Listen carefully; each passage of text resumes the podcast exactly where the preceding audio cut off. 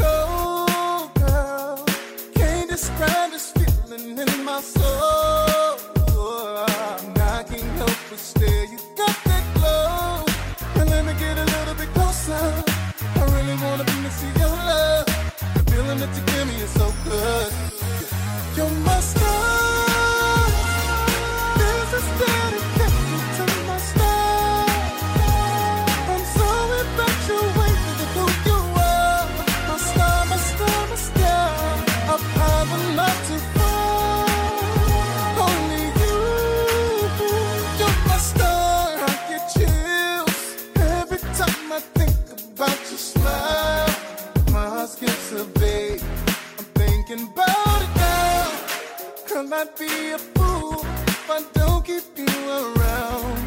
Cause baby girl, you're out of my world. Ooh, my love. And let me get a little bit closer. I really wanna be into your love. The feeling that you give me is so good. Yeah, you must know. This is good.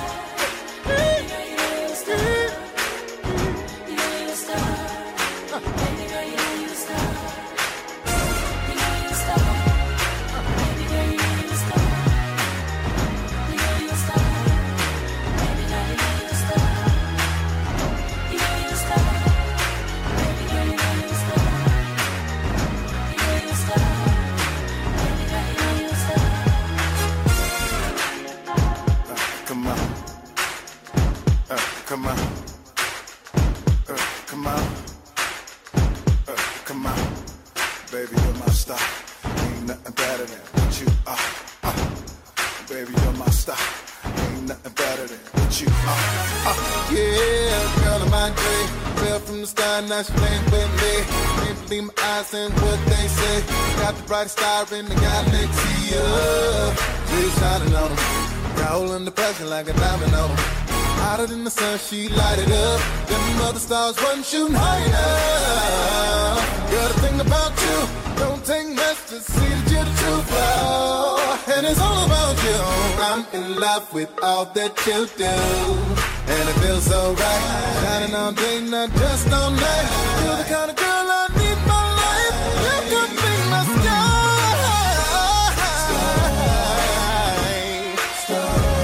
Star. You could be my star. You're mine, you're mine, you're mine, you're mine, you're mine. Yeah. Oh. Star.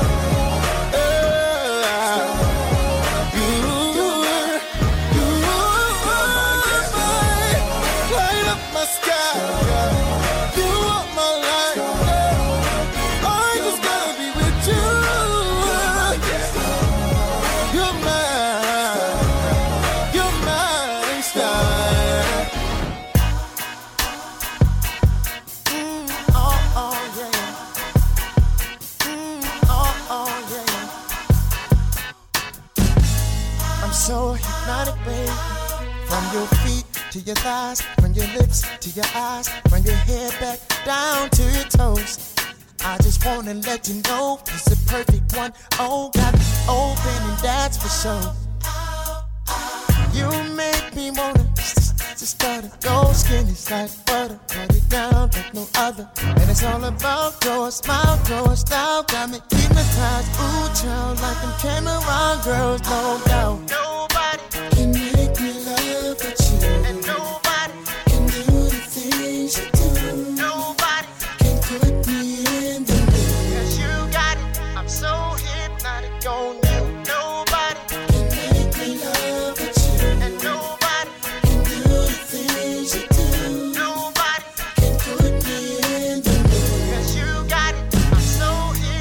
When it comes to finessing, baby girl, you got it. I'm addicted, no question, cause it's so hypnotic. And it's like I'm watching a taping up top model. It's a good look, baby, sipping on that blue bottle. We posted up in V I P. Here's a twenty D J, can you play that? Rock it for me. Not only is she feeling me, but But I'm feeling everything got me open like a bottle of that love potion. Nobody can make me love but you. And nobody can do the things you do. Nobody can put me in the mood. Cause you got it, I'm so in I'm so in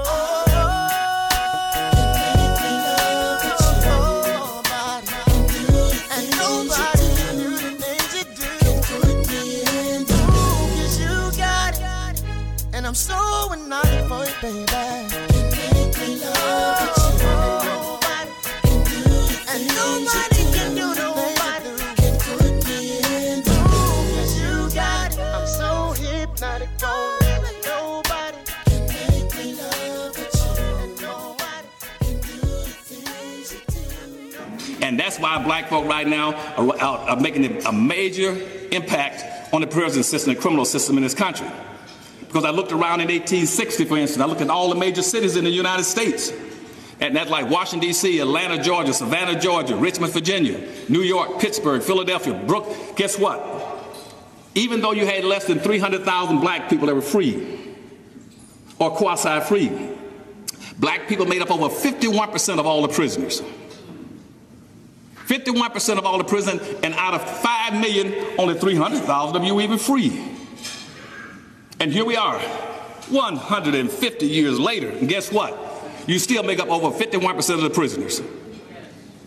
So when I hear all my civil rights leaders and all my civil rights friends, I don't care what it's Al, Jesse, keep talking about, we've come a long way. You haven't gone any place. And quit BSing people and bamboozling people and black folk about how far we've come. You haven't come any place. You're still sitting in the same identical spot. As my mother would say, you haven't got a pot or one to throw it out of.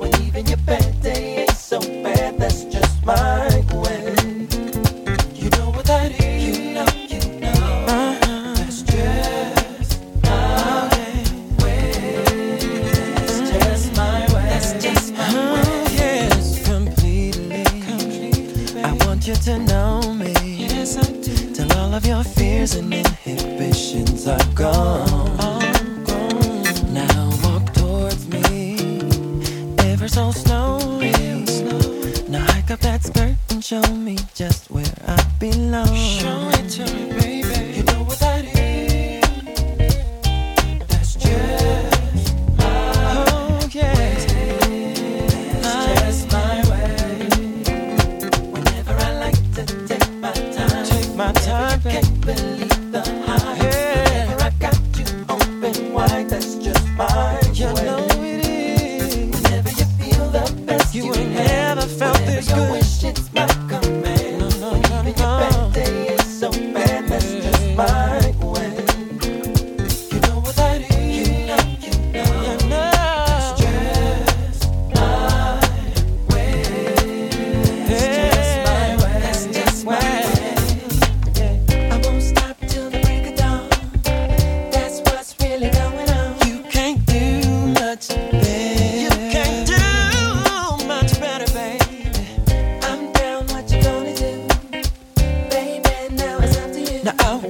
I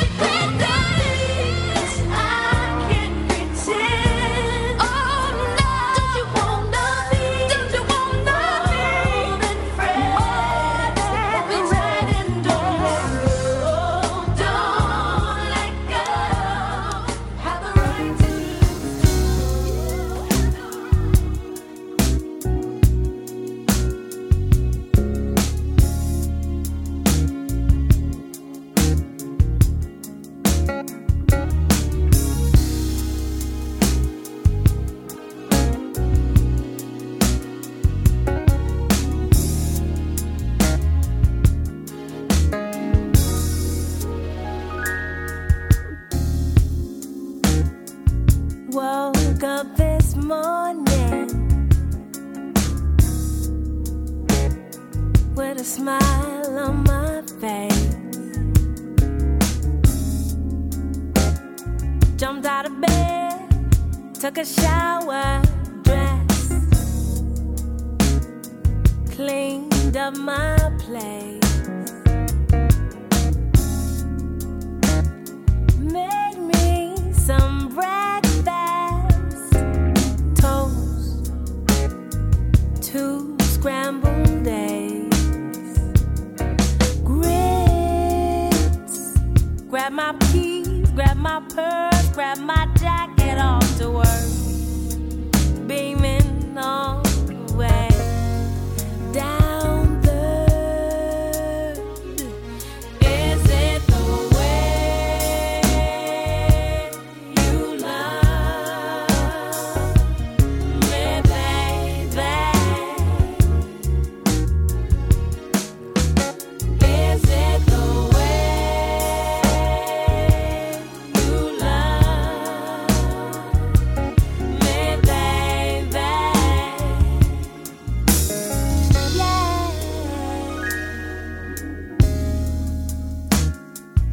Thirty, can't wait to get home. I know it's coming out. Nah, girl, I got something else to do. Damn, just don't be fronting on your girls, for real. Go ahead, really, get your groove on. 'Cause tonight my man's coming through. Oh, word? Yeah. We gon' have to connect some other day.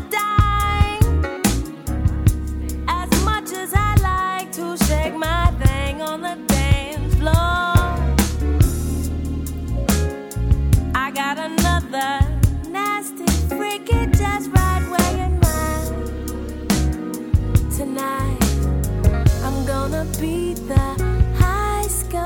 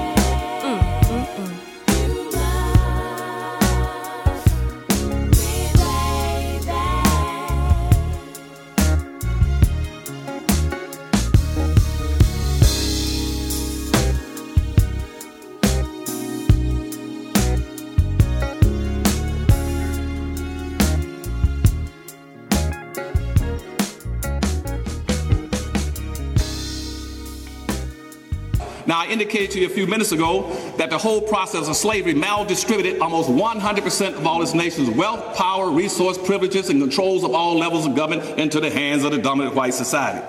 Now, what does that mean in tangible terms? That when you, when you only got one half of one percent of the wealth, how can you compete with one half of one percent of the wealth? When in this society right now, today, one hundred fifty years later, the average white person in America as a group got three thousand five hundred times more money than the average black person. The average white has three thousand five hundred times more money than the average black. I got two whites right now, some of them I know. They got more wealth than all forty-two million black people put together. How, if two white men got more wealth than all forty-two million black folk put together, what kind of game are you playing? What are you going to do? How can you compete? As a matter of fact, let me move it off the men. Let's move it to gender. For every dollar that a, that a black woman has to run a household, the white woman has one hundred dollars to run a household. You're supposed to have enough money to be able to be self-sufficient. And this is true all around the world. Not just with blacks in this country. If I were look at, look at the, you got approximately twenty-five to twenty-six percent of the population is black around the earth. And you got over three hundred trillion dollars in wealth on the earth. And out of that three hundred trillion dollars, if I take all the African countries, the Caribbean countries, and Latin America, put them together, you still have one half of one percent of the wealth. out of three hundred trillion. I go down to South Africa, and I've spoken in all these countries, and I've had trade missions in Africa, Nigeria, Ghana, Senegal, Bermuda, Barbados, all these, uh, Venezuela, Colombia. I've been to all these countries, head of trade missions, representing presidents and governors. You can't compete in South Africa. In South Africa, with something like about twenty-nine million blacks, as an example, as a comparative example, twenty-nine million blacks in South Africa. You got a little over two million whites. But guess what? They own almost one hundred percent of all the wealth in Africa, the two million whites. As a matter of fact, in Africa, the De Beers family, one white family, the De Beers family, owns over fifty percent of the whole wealth of Africa. That means all the gold, silver, chrome, bauxite, magnesium, land, property, everything. And you want to know why they can't make it in Africa? They don't own and control anything.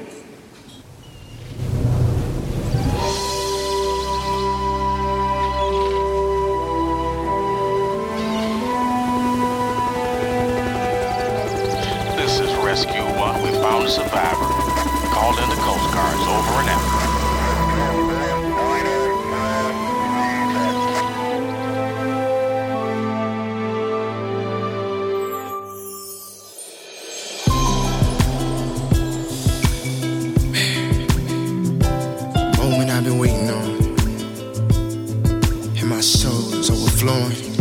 With anxieties and expectations, full of desires.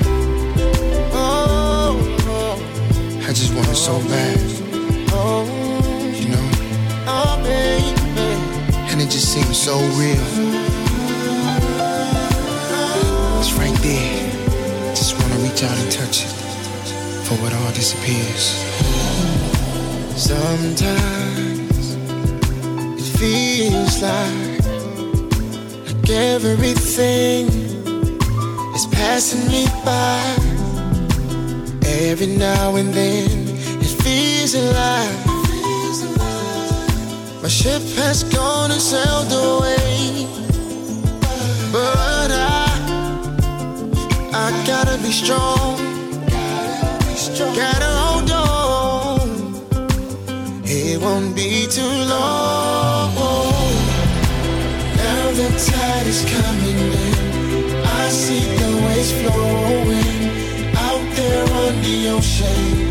I know my ship is coming in, just past the horizon, and right where the sky ends.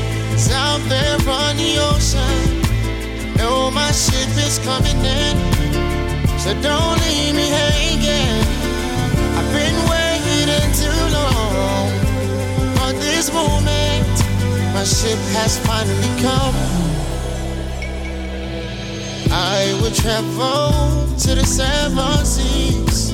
I will even go. I will even go wherever the wind blows me.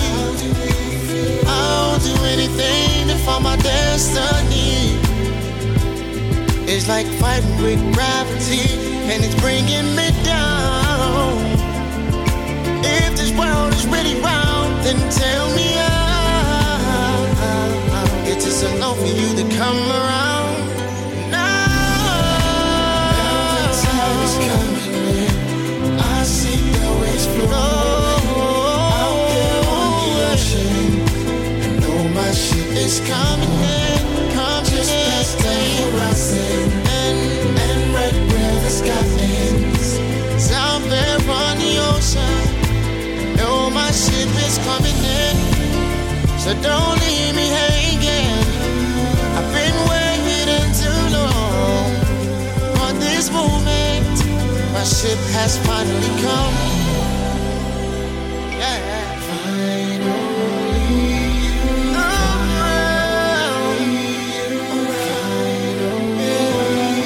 oh, around. I said finally, baby.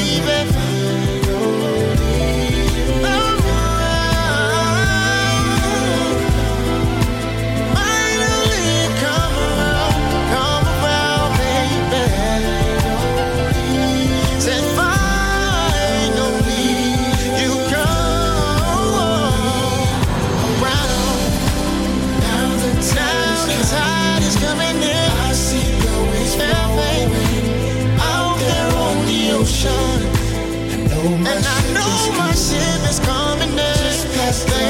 blessing. And red, and red where the sky ends. It's out there on the ocean. I know, I know, I know, I know, I know, I know it's coming in. Been waiting in too long for this moment. My ship is finally gone. Baby.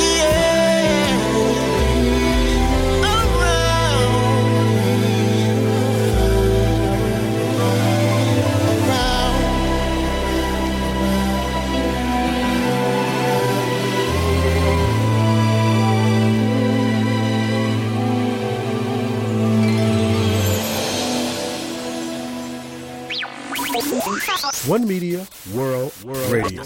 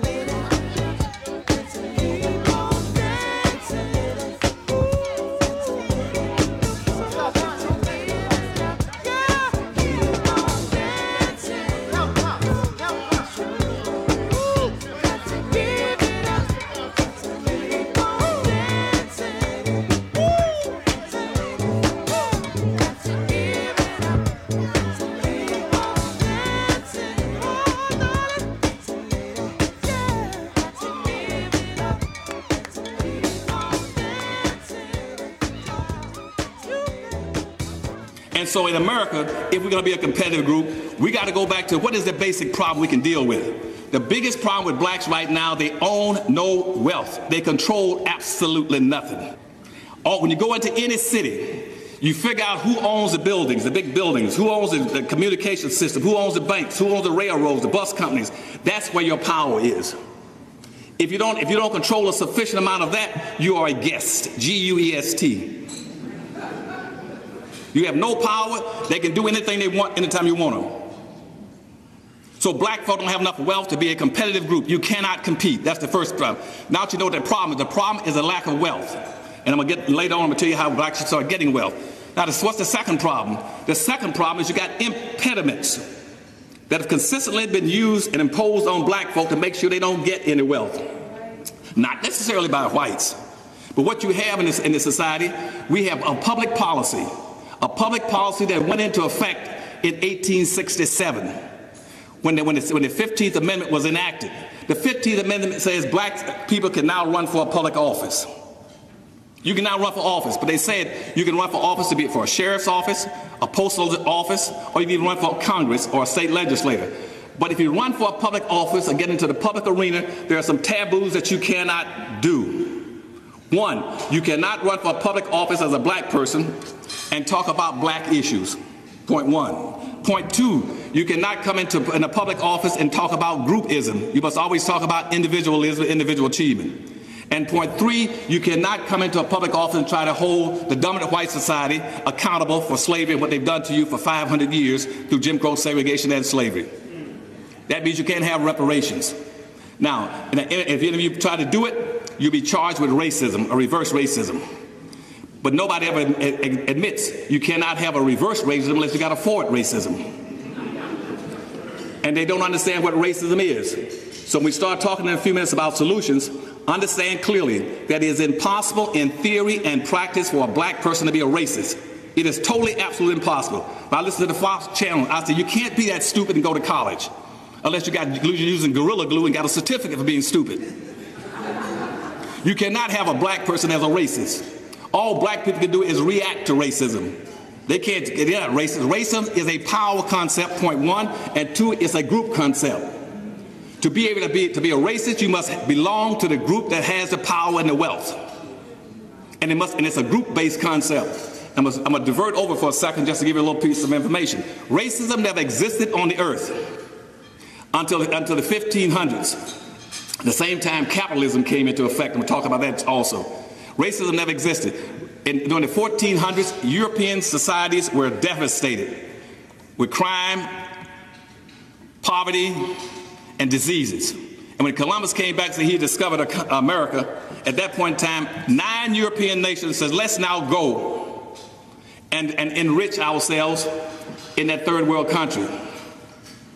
And they decided then, based on slaves that had been brought to, to Henry the Navigator back in fourteen forty-three, and given to him, they said, and, and the Pope then put out a public edict in eighteen eighty-eight, I mean fourteen eighty-eight, saying, if you're going to slave anybody, use what we've learned through the Catholic Church, these, these black slaves that Henry the Navigator gave us, use them. And so everybody started going around the coast of Africa and picked up these blacks. And they were picking up these black people off the coast of Africa for about twenty-five dollars a head. And they were bringing them to the, to the New World and selling them in for a fifteen hundred dollar return on investment. And that prior to that time, the major form of, of commerce was called mercantilism. By fifteen oh nine, they switched off, they started calling it capitalism. Now, this is very important for you all to start learning if you're going to do, do something in this city. Capitalism, in the simplest definition, in the fifteen hundreds, it says learning, acquiring, own, and control the land, the tools, the resources, and use other people's labor to enrich yourself. That's what capitalism is. I'm going to tell it to you again. It means learn how to acquire and control and own the land, the resources and tools, and use other people's labor to enrich yourself. That's capitalism. Now, W D Du Bois defined it a little different in nineteen fifteen. He said that capitalism is like having three to four ears of corn. You eat one, you save one, you sell one, and you save the seeds for next year's planting. That's capitalism. Now, in neither of those definitions did any of y'all hear me, and correct me if you heard it. I didn't mention anything about civil rights and social integration. I said it's learning how to acquire wealth, tools, resources, and, and enrich yourself off of it. But what has happened now in the black community is through impediments is that we've been bamboozled by a lot of the black leadership in this country to having black folk focus strictly on civil rights and social integration. Social integration has failed in this country for black folk. It's the worst thing that ever happened to black folk. Black folk went backwards with social integration. It, what black folk lost almost everything they had during the process of social integration. Before integration came, and most of my white friends, and again when I say white friends, see, I got white relatives. Y'all might not know that. And see, they jump on me all the time about, you gotta quit saying those things about us. We're not part of that. But I got half my family want to pass a white, I go on, fine, do it. But see, but social integration, integration is a diluting process. It's a watering down process. And before integration, black people in America had, they had their own businesses.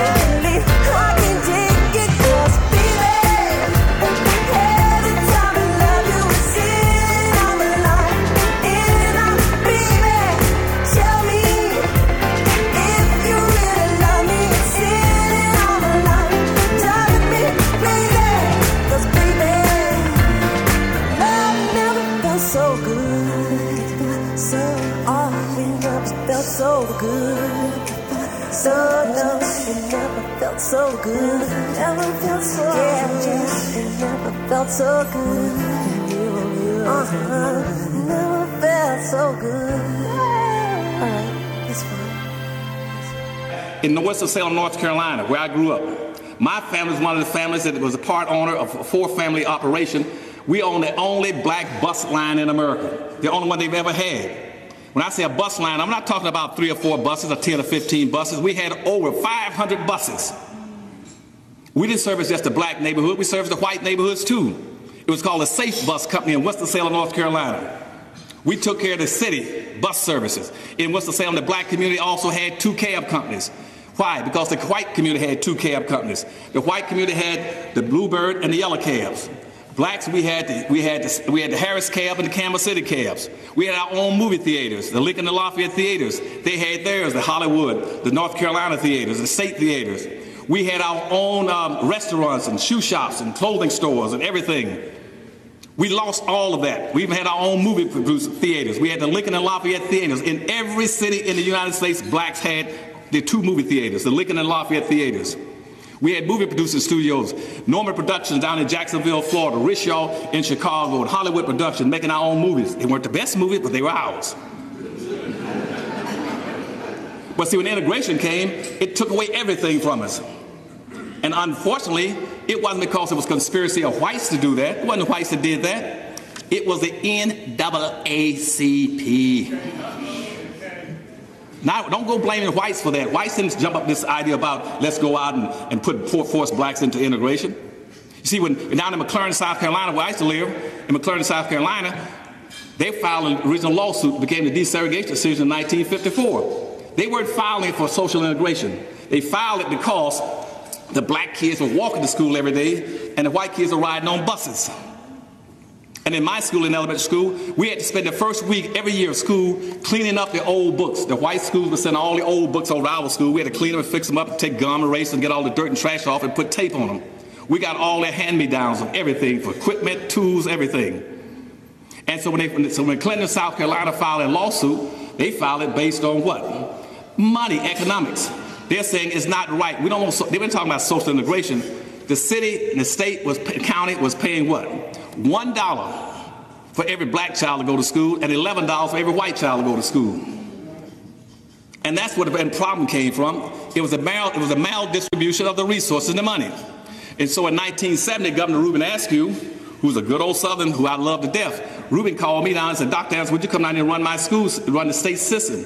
I became the coordinator of education for the state of Florida from nineteen seventy to nineteen seventy-six, right at the time of desegregation. And I went to the Department of Education and I said, "Look, I said, what, what are y'all, how you, what are y'all going to do on the desegregation decision?" They said, "Well, what we're going to do? Here's our plan. We're going to close. We're going to fire the black teachers, fire the black counselors, fire the black administrators, close all the black schools, bus seventy-five percent of the black kids to the white schools, and put the rest in special education classes." I said, "No, you're not going to do that." They said, "Why not?" I said, "I don't want you to bust the kids. I want you to bust the money and the resources. Leave the black neighborhood, the black schools alone, and bust the resources over there. Give them some tennis courts. Give them some swimming pools. Give them some of the best teachers and best books and, and, and, and, and learning materials." But again, I got overruled in that by the state legislature. They said the easiest thing for them, they could save money by just letting blacks become guests, G U E S T, in the white schools. And so consequently, that didn't work. And so what we had, so we had impediments because our civil rights leaders got bamboozled with that policy in eighteen sixty-seven. Then by, nineteen, by nineteen sixty-eight, it came up again. President Nixon then, got a, when he got elected to office, he got a letter from Daniel Monahan saying, "I got a way to shut down the black civil rights movement in the country and shut down the black power movement." He said, "What you do, you take the focus in public policy off of black folk and never put it back again. You place it on minority women and immigrants." And so at that point, I was opposed to that, but that's what they did. They shifted the focus, and they call that a benign neglect policy, which means that don't say anything mean about black folk, just pretend that they don't exist. And then they come up with this whole concept called post-racism and a colorblind society, and say the Constitution is colorblind. The Constitution was never colorblind. The Constitution was always very specific, saying you all are going to be slaves and you all can be owners. The Constitution was never colorblind. And the American dream, what you hear about all the time, was based on anybody coming from Europe. They were advertising all over Europe, "Come to America, we give you free land and free labor." Shine bright like a diamond. Shine bright like a diamond. Find light in the beautiful sea. I chose to be happy. You and I, you and I, we're like diamonds in the sky. You're a shooting star, I see a vision of ecstasy. When you hold me, I'm alive. We're like diamonds in the sky. I knew that we could come one right away.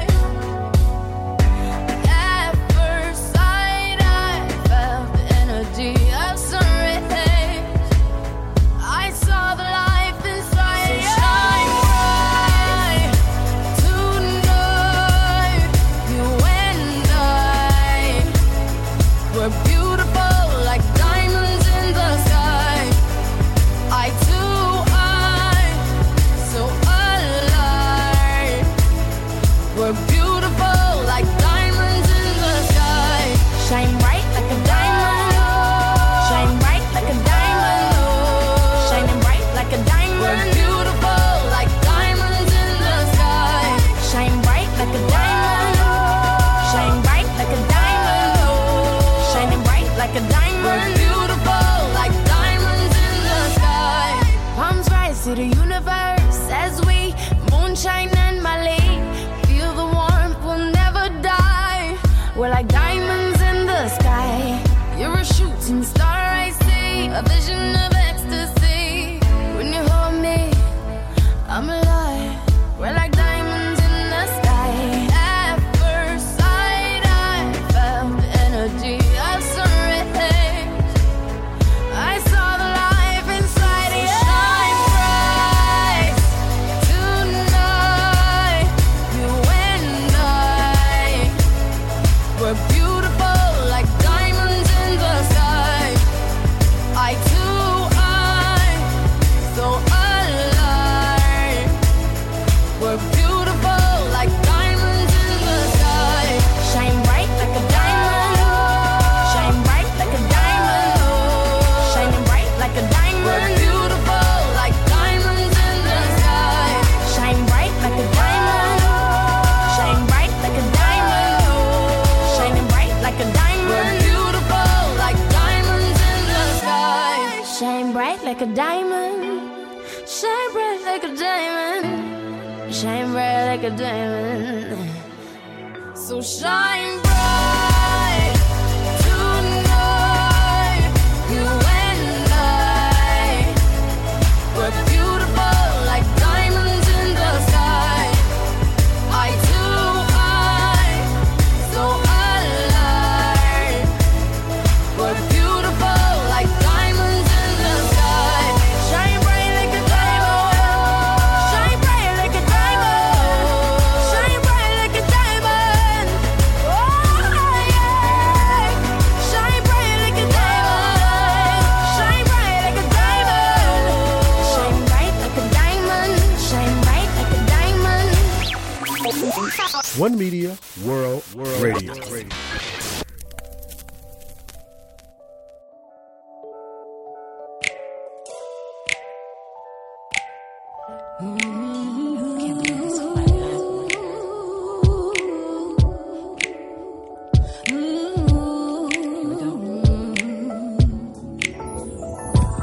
Sit back and just listen. Let me tell you my story.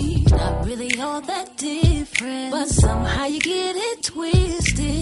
Words are very simple, but me, I'm not that easy. Have many gifts in store, yo, but I'm not quite sure how many. Yeah, you say he never does that for me. You say he never gives you anything. You say he never does that for me. Yeah. Things has really changed now. I'm living life as should be. Been through test and trial, but you never seems to amaze me. Words are very simple, but me, I'm not that easy. Have many gifts in store, yo, but I'm not quite sure how many. Yeah, you say he never does that for me. You say he never gives you anything. You say he never does that for me. You say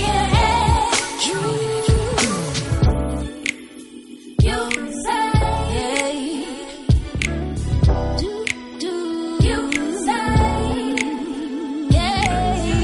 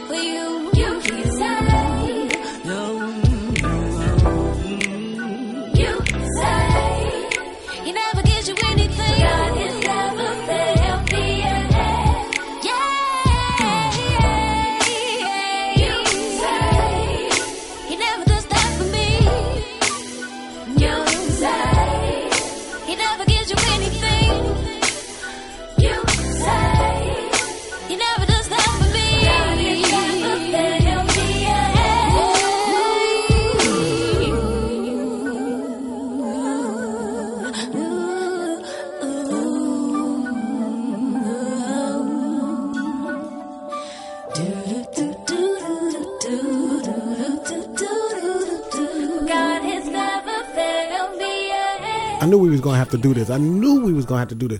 It's too much information to get it all in two hours. So we're going to stay in the air one more hour. I'm calling air traffic control right now, letting them know we're going to stay a flight in the air one more hour. This is the One Media Radio Show with your host, Juan Johnson. That's me. And we'll be back with more from Doctor Claude Anderson.